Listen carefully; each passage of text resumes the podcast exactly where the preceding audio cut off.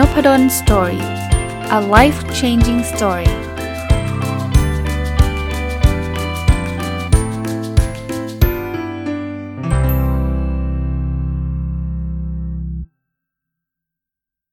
สวัสดีครับ ยินดีต้อนรับเข้าสู่นพดล Story พอดแคสต์นะครับ วันนี้หยิบหนังสือเล่มหนึ่งมารีวิวนะครับ เป็นหนังสือที่ผมอ่าน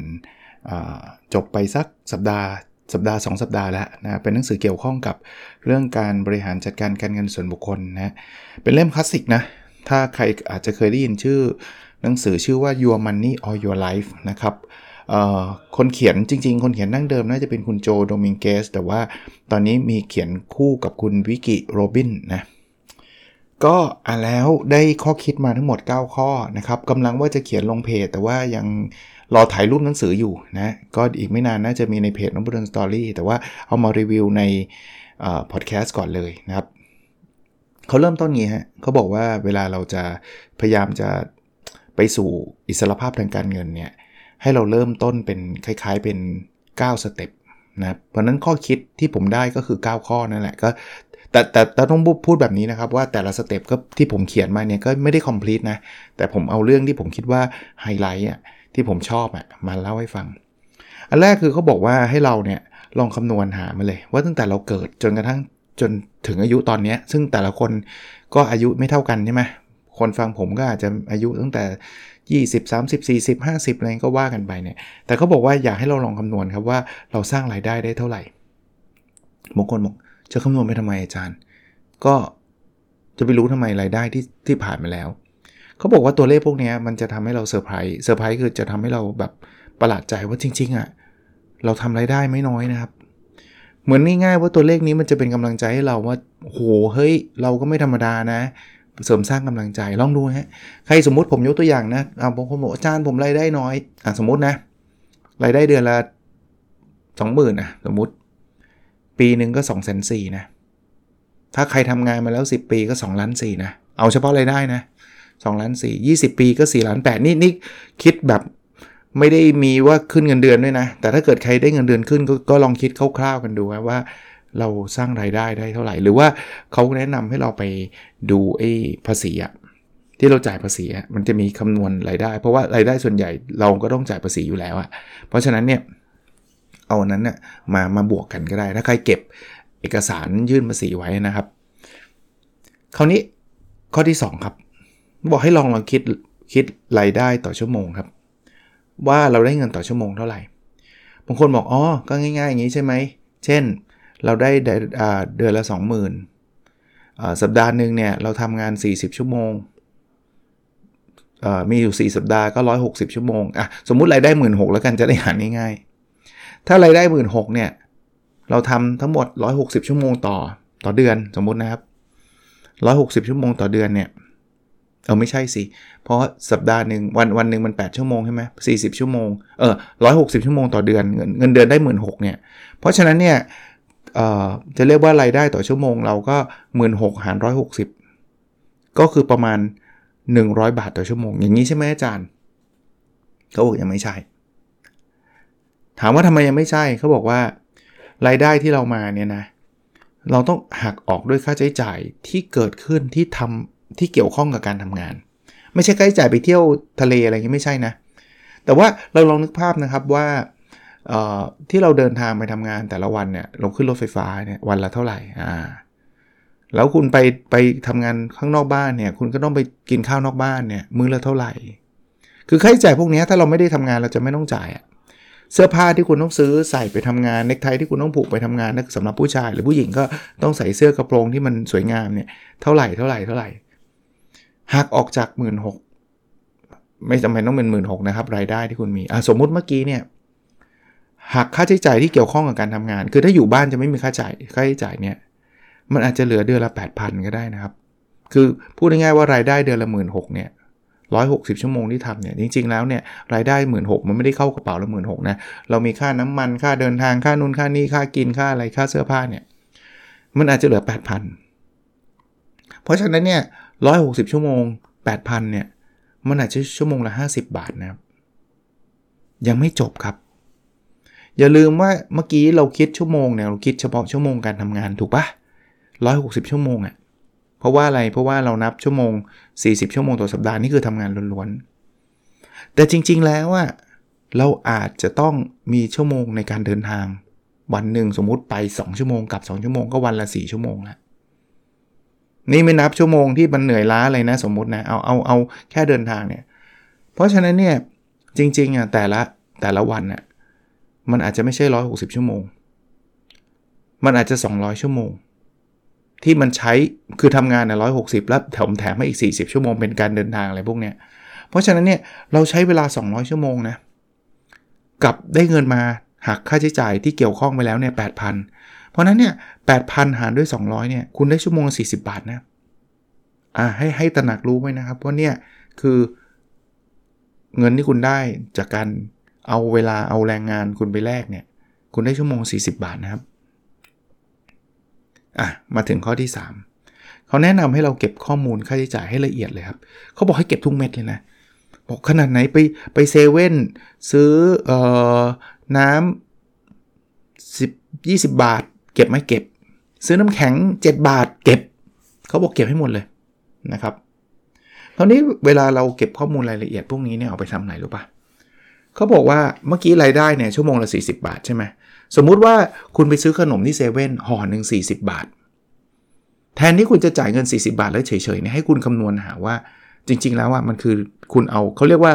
เอาเอาเอาพลังชีวิตเนี่ย life energy คุณไปแลกกี่ชั่วโมง เมื่อกี้คุณจะได้หักทุกอย่างแล้วที่ผมคำนวณให้ดูเมื่อกี้ชั่วโมง 40 บาท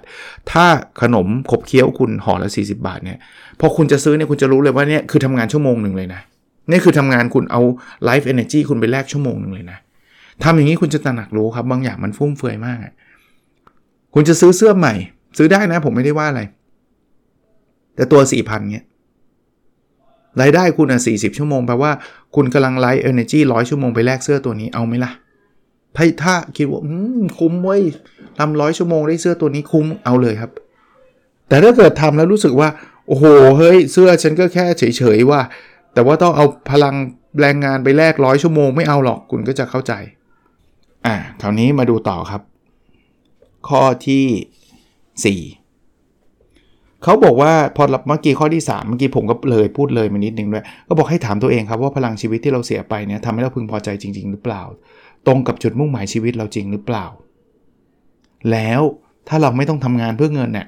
ค่าใช้จ่ายเหล่านี้จะเปลี่ยนแปลงไปหรือเปล่าเป็น 3คำถามที่สำคัญนะอย่างเมื่อกี้คุณเสียไปเนี่ยมันทำให้คุณ happy ไหมถ้า happy ทำทำต่อมันมันตรงกับจุดมุ่งหมายชีวิตไหมคุณอยากจะเป็นเศรษฐีคุณอยากจะมีอิสรภาพทางการเงินเนี่ยคุณคุณทำคุณทำแบบนี้มันใช่ไหม และ ถ้าคุณไม่ไม่ไม่พูดง่ายเงินเหลือเฟือเนี่ย คุณยังอยากใช้จ่ายพวกนี้อยู่ไหม เหมือนให้เราตระหนักรู้เรื่องค่าใช้จ่ายที่มันจำเป็นกับไม่จำเป็น แต่สำหรับหนังสือเล่มนี้เนี่ยคำว่าจำเป็นมันมันวัดจากความพึงพอใจ กับการแลกกับเวลาของชีวิตเราความเหนื่อยออกมาเป็นชั่วโมง ข้อ 5 ครับเขาลองให้ทำกราฟกราฟหนึ่งกราฟหนึ่งเนี่ยเป็นกราฟเส้นอันแรกเป็นเส้นรายได้ อีกเส้นหนึ่งเป็นเส้นค่าใช้จ่าย ก็บอกว่ากราฟเนี้ยให้ติดไว้ในที่ที่เราเห็นทุกวัน เราจะได้รู้นะครับรายได้มากกว่าค่าใช้จ่ายที่เหลือก็คือเงินเก็บ รายได้น้อยกว่าค่าใช้จ่ายนี่คุณกำลังจะเจ๊งแล้วอันนี้ข้อ 6 ครับ อยากมีเงินเก็บทำไง รายได้ถ้าเพิ่มได้ก็ดี แต่ถ้าเพิ่มไม่ได้เริ่มเริ่มอันที่ใกล้ตัวที่สุดคือการลดค่าใช้จ่าย ก็เริ่มลดจากอันที่ไม่ได้ทำให้เรามีความสุขอะอันที่ไม่จำเป็นแน่นอนค่าใช้จ่ายบางอย่างมันจำเป็น เช่น คุณเช่าบ้านอยู่คุณต้องจ่ายค่าเช่าบ้าน แต่คุณก็ตระหนักรู้ว่าคุยคุณจะมีที่ที่อยู่ที่อื่นที่มันถูกกว่านี้ไหมอ่าหรือว่าคุณต้องกินข้าว คุณจะบอกไม่กินข้าวเพื่อเซฟเงินก็ไม่ได้ แต่ว่าคุณก็เลือกได้ว่าข้าวแบบไหนที่มันควรกินมันแพงไม่แพง อีกอันนึงความสุขอะที่คุณไปเที่ยวซื้อแบรนด์เนมอะไรพวกนั้นน่ะจริง ๆ แล้วคุณอาจจะสุขวันเดียวอะแล้วคุณต้องทำงานแลกร้อยชั่วโมงอะคุณคุ้มหรือเปล่าทำแบบนี้นะครับเราจะลดค่าใช้จ่ายได้ แล้วเราจะมีเงินเก็บมากขึ้น ข้อ 7 ครับ แต่เงินเก็บที่มากขึ้นเนี่ยนะ มันมากได้เท่าไหร่อะมันก็มีอยู่จุดหนึ่งอะคุณไม่สามารถลดค่าใช้จ่ายจนจนคุณมีเงินเหลือร้อยล้านได้จริงปะคือคือสมมติรายได้คุณเดือนเดือนสองหมื่นเมื่อกี้คุณลดยังไงคุณก็ได้เต็มที่ได้ 20,000 คุณเก็บได้ 20,000 เต็มที่ ถ้าคุณจะเอาแต่ค่าใช้จ่ายอย่างเดียว เพราะฉะนั้นเนี่ยคุณอยากจะรวยคุณต้องเพิ่มรายได้ แน่นอนครับ การเพิ่มรายได้คุณก็ต้องคิดว่าคุณต้องเอาเวลาไปแลกถูกไหมรายได้ส่วนใหญ่เนี่ยคุณต้องเอาเวลาไปแลกคุ้มไหมอะคุณอยากจะทำอันนี้ผมผมยกตัวอย่างนะคุณอยากไปติวหนังสือเงี้ยคุณได้กลับมาแต่คุณอย่าลืมนะ ว่าเงินที่คุณได้มามันไม่ใช่รายได้เน็ตนะ คุณต้องขับรถไปขับรถกลับ มันเสียเวลาคุณนะ แล้วมันเสียค่าน้ำมันนะ ค่าแต่งกายค่าอะไรคุณคิดเหมือนเหมือนที่เมื่อกี้เราเราคุยกันเมื่อกี้ครับ ถามตัวเองว่า รายได้ที่ได้มากับพลังชีวิตที่เราเสียไป มันคุ้มกันไหม แต่นี่ก็เป็นหนทางหนึ่งในการในการสร้างรายได้ที่จะเข้ามาคราวนี้ถ้าคุณสร้างแบบนี้คุณจะไม่มีวันเป็นเอ่อเขาเรียกว่ามีสารภาพทางการเงิน ข้อ 8 เลย สิ่งที่คุณควรทำคือเอาเงินที่เหลือเนี่ยมาลงทุนครับคราวนี้ลงทุนต้องเลือกนะคุณอย่าไปซื้อหุ้นปั่นหุ้นซิ่งอะไรพวกนั้นเงินที่เอาไลฟ์เอเนจีมาเสร็จมามาซื้อหุ้นแบบนั้นเนี่ยคุณก็เจ๊งแล้วคุณก็เสียหมด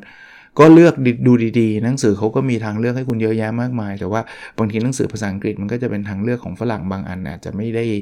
ตรงกับประเทศไทยมากนักนะแต่ว่าส่วนส่วนใหญ่เนี่ยมันมันมีลักษณะคล้ายๆกันในไทยอะแต่เพียงแต่ว่าชื่อบางทีก็ 401k เงี้ยเราเราจะไม่มีชื่อนี้ในไทยอะไรเงี้ยก็ก็ไม่เป็นไรให้เรารู้ว่า มันคล้ายๆ ซื้อกองทุนบ้างซื้อพันธบัตรบ้างลงทุนในอสังหาบ้างเขาจะมีรายละเอียดพวกนี้มา แต่คราวนี้เนี่ยไอ้เงินที่คุณเอามาลงทุนเนี่ยมันจะเป็นเงินที่คุณไม่ต้องเอาแรงไปแลกละเช่นเช่นยกตัวอย่าง เช่น คุณเอาเงินไปลงทุนในหุ้นที่เขาปันผล พอหุ้นตรงนี้มันเริ่มเยอะขึ้นเนี่ยคุณก็จะได้เงินปันผลมา เงินปันผลเนี่ยคุณไม่ต้องเอาแรงไปแลกคุณไม่ต้องขับรถไปไปไปทำอะไรสักอย่างเพื่อให้ได้เงินปันผล เงินปันผลมันคือได้จากการลงทุนอยู่แล้ว เขาบอกว่าเอาตรงนี้ไปพอร์ตในกราฟกราฟเมื่อกี้จำได้ไหมเมื่อกี้มันมีรายได้ ถ้าถ้าจะเรียกศัพท์แต่ในหนังสือเขาไม่ค่อยเรียกคำนี้นะ คือ active income กับ passive income อะในหนังสือเล่มอื่นชอบชอบเรียกแบบนี้ แต่เล่มนี้ไม่ค่อยได้เรียกนะแอคทีฟก็คือคุณเอาแรงคุณไปแลกเอาพลังชีวิตคุณไปแลกส่วนพาสซีฟก็คือคุณลงทุนแล้วมันก็ไปเงินต่อเงินก็คือมันมันสร้างรายได้ให้คุณอัตโนมัติ คุณก็บอกว่าให้คุณไปพอดในกราฟเลย เพราะนั้นกราฟคุณจะมีรายได้อันแรกก็คือรายได้จากการทำงานของคุณ รายได้ที่ 2 คือรายได้จากการลงทุนแล้วค่าใช้จ่ายมันก็ยังอยู่ เขาบอกว่ามันจะมีจุดตัดจุดหนึ่งจุดตัดจุดนี้คือถ้าวันหนึ่งเนี่ยรายได้จากการลงทุนของคุณเนี่ยมันเพิ่มสูงขึ้นจนกระทั่งมันมากกว่าค่าใช้จ่ายที่คุณมีอยู่ วันนั้นคือวันที่คุณมีอิสรภาพทางการเงิน ถามว่าทำไม เพราะว่าคุณสามารถหยุดใช้แรงไปแลกกับเงินได้เลยอะ่ะคือสมมติใครทำงานประจำอยู่คุณอาจจะ ไม่ทำงานประจำแล้วเลิกได้เลย แต่คุณก็ยังมีเงินใช้อยู่ทำถามว่าทำไม เพราะว่าเงินรายได้จากเงินลงทุนเนี่ยมันสูงกว่ารายจ่ายแล้วไง ที่เขาบอก passive income นั่นแหละ ก็คือคุณคุณมีเงินลงทุนสมมุติเมื่อกี้รายจ่ายของคุณมันคือเออเดือนละ สมมุตินะหมื่นห้ารายจ่ายหมื่นห้าแต่ว่ารายได้จากการลงทุนของคุณเนี่ยเดือนละหมื่นหกก็แปลว่าคุณสบายละ ต่อให้คุณไม่ไม่ไปทำงาน คุณก็จะมีเงินหมื่นหกเข้าเข้าบัญชีคุณทุกเดือนทุกเดือนทุกเดือน แต่คุณรายจ่ายหมื่นห้าก็ก็อยู่ได้นะครับ แต่ว่าเล่าให้ฟังอีกนิดนึงคนที่เขามี passive income เยอะมากกว่ารายจ่ายเขาปกติเขาก็ไม่ได้อยู่ทำงานนะเพราะเขาเขาอยากจะเก็บสะสมไปเรื่อย ๆ ด้วยนะครับเขาก็ไม่ได้แบบว่าโอ้พอเกินปุ๊บฉันลาออกทันทีฉันหยุดทำงานทันทีอะมาถึงข้อ 9 นะครับ เนี่ยครับที่ผมพูดคือถ้ารายได้จากการลงทุนมีมากกว่าค่าใช้จ่ายคือเรามีอิสรภาพทางการเงินแล้ว แต่ว่าอย่าประมาทถามว่าทำไมเพราะว่าค่าใช้จ่ายมันไม่ได้อยู่กับที่นะเมื่อกี้ผมยกตัวอย่างค่าใช้จ่ายหมื่นห้าเนี่ยปีหน้าจะหมื่นหกก็ได้นะปีต่อไปอาจจะหมื่นเจ็ดก็ได้เพราะเงินมันเฟ้อไงคำว่าเงินเฟ้อคือของมันแพงขึ้นเรื่อยๆครับแล้วถ้าเกิดคุณไปไปแบบแหมรายได้จากการลงทุนแค่หมื่นหกเฉือนนิดเดียวเองมากกว่าไอ้หมื่นห้านิดเดียวเอง วันดีคืนดีนะเเกิดตลาดหุ้นมันแย่ขึ้นมาไอ้เงินปันผลเขาไม่จ่ายนะคุณคุณเรียกเลยนะคุณไปลาออกเนี่ย อย่าพึ่งนะเก็บเก็บเงินก่อน เอาเงินจากไอ้นี่แหละ จากที่คุณทำงานนี่แหละ แล้วคุณก็เอาไปลงทุน ให้เงินจากที่ได้จากการลงทุนเนี่ยมันเยอะขึ้นกว่านั้นหน่อยเขามีแนะนำนะว่าเก็บเงินเหลือไว้สำหรับเหตุการณ์ที่ไม่คาดฝัน บางที่ก็แนะนำบอกว่า 6 เดือน สมมุติเกิดอะไรเกิดขึ้นมาโควิดนู่นนี่นั่น ไอ้เงินได้ไอ้เงินที่เขาเรียกว่าเป็น passive income มันก็ไม่ได้การันตีนะครับ เงินปันผลที่เคยได้ปีละ 5% 5%สมมุตินะมันก็ไม่ได้การันตีว่าบริษัทนั้นจะอยู่รอดนะครับ ถ้าเกิดบริษัทมันเจ๊งไปอะ คุณก็ไม่ได้ปันผลตรงนั้นนะ เพราะฉะนั้นอย่าไปอย่าไปเผื่ออย่าไปแบบชะล่าใจเออ ว่าเอ้ยสบายแล้วอิสรภาพทางการเงิน แล้วอย่าลืมค่าใช้จ่ายก็เพิ่มขึ้นทุกปี ปีนี้อาจจะมีอิสรภาพทางการเงิน ถ้าเกิดคุณมีเงินหกแล้วคุณมีค่าใช้จ่ายหมื่นห้าแต่ปีหน้าหมื่นห้าไม่ไม่พอไง หรือไม่แน่นะ คุณอาจจะมีค่าใช้จ่ายพิเศษที่มันเกิดขึ้น ที่คุณไม่รู้เกิดเอ่อคุณแบบอะไรดีล่ะเอ่อลูกอยากไปเรียนในที่แพงขึ้นมาเงี้ยคุณก็คุณก็มีปัญหาละเพราะฉะนั้นเนี่ยเก็บเงินที่เหลือไว้ให้มันเป็นคุชชั่นก็คือแบบเป็นกันชนน่ะที่แบบเฮ้ยถ้าเกิดฉันตกงานถ้าเกิดมันเกิดเหตุตลาดหุ้นมันเกิดแย่อะไรเงี้ยฉันยังมีเงินได้สักหเดือน หรือจะให้ดีคือปีหนึ่งแล้ว บางคนบอกเก็บปีหนึ่งแล้วหลังจากนั้นใช้ฟุ่มเฟือยได้ไหมใจเย็นอย่าพึ่งนะผมผมก็เข้าใจนะบางคนก็รออยู่เนี่ย บอกว่าแล้วเมื่อไหร่มันจะได้ใช้ฟุ่มเฟือยสักทีเก็บให้มันแบบอุ่นใจสักนิดนึงก่อน มีเงินที่มันเก็บ แล้วจะใช้บ้าง จะจะเล็ดแบบผ่อนคลายบ้างก็โอเคนะครับ ก็เป็น 9 ข้อนะที่ผมว่าดูแล้วเบสิกพื้นฐาน ผมจำได้คุณคุณคุณคุณว่าในอดีตนานมาพอสมควรเคยน่าจะเคยอ่านเล่มนี้แล้ว แต่ว่า หยิบมาอ่านใหม่ จริงๆ ไม่ได้หยิบมาอ่านใหม่ ซื้อใหม่เลย ซื้อหนังสือภาษาอังกฤษมานะครับ แล้วเพื่อเอิญหนังสือมันก็เขียนว่าเหมือนกับเอ่อรีวิชั่นเนี่ยเหมือนกับเขาเขาไม่ได้เอาไว้เล่มเดิมมามามามาเขียนเขามีการเติมเสริม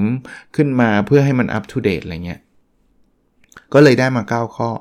กำลังเดี๋ยวรอถ่ายรูปหนังสือแล้วก็จะว่าจะลงในเพจนะครับ ชื่อหนังสือนะ Your Money or Your Life ครับ เขียนโดยคุณวิกกี้ โรบินกับคุณโจโดมิงเกสนะแต่แต่ที่เล่าให้ฟังเมื่อกี้ก็คือว่าเข้าใจว่าเล่ม original จริง ๆ ก็คือคุณโจเป็นคนเขียนโจโดมิงเกสเป็นคนเขียน แต่ว่าตอนนี้ก็เอามาร่วมร่วมกัน rewriteหนังสือคลาสสิกแบบประมาณว่าเขียนก่อนปี 2000อะ20 กว่าปีแล้วอะไรประมาณเนี้ยถ้าถ้าคุณคุณนะ1980 1990 อะไรประมาณนั้นเลยนะโอเค วันนี้คงไม่ยาวอะไรมากนะครับ ก็เอามาฝากครับเผื่อจะเป็นประโยชน์กับทุกคนนะยิ่งยิ่งช่วงนี้ผมว่า เสริมขึ้นอีกนิดนึงนะคือเศรษฐกิจดูไม่ค่อยดีเท่าไหร่นะ ดูตลาดหุ้นก็ตก ค่าเงินบาทเทียบกับดอลลาร์ก็อ่อนตัวอ่อนค่า แล้วก็ดูนโยบงนโยบายอะไรมันก็มีความเสี่ยงอยู่พอสมควรเลย ก็เก็บเงินไว้นะครับ อย่าประมาท แล้วก็ฟังไอ้รายการวิกเกนองเทอร์เพเนอร์ลองไปทำดูนะ หารายได้เสริมอะไรเงี้ยนะครับ โอเค แล้วเราพบกันในสดถัดไปนะครับ สวัสดีครับ